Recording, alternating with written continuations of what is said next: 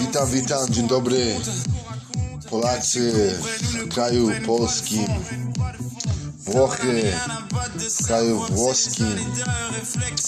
Najważniejszy mecz jutro dla Rzymu.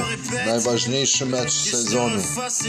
Nie ma ża żadnego meczu ważniejszego niż jutro. Chciałem wam tylko prze przeprowadzić taką rozmowę dzisiaj, że myślę, że musimy zobaczyć najlepszy mecz Rzymu. Najlepszy. Taki klub jak Rzym nie ma.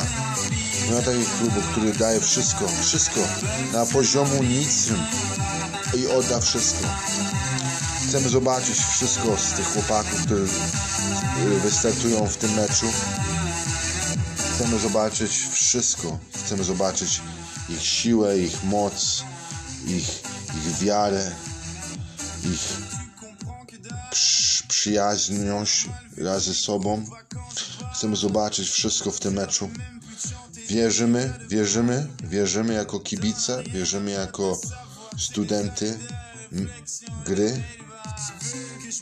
Chcemy, chcemy widzieć wygrany mecz jutro na 100%, 150%. Chcemy widzieć wygrany mecz jutro. Jeden, jedna bramka remisuje, następna wygrywa. A następna już jest potwierdzona i koniec. Proszę, proszę to potwierdzić. Dziękujemy.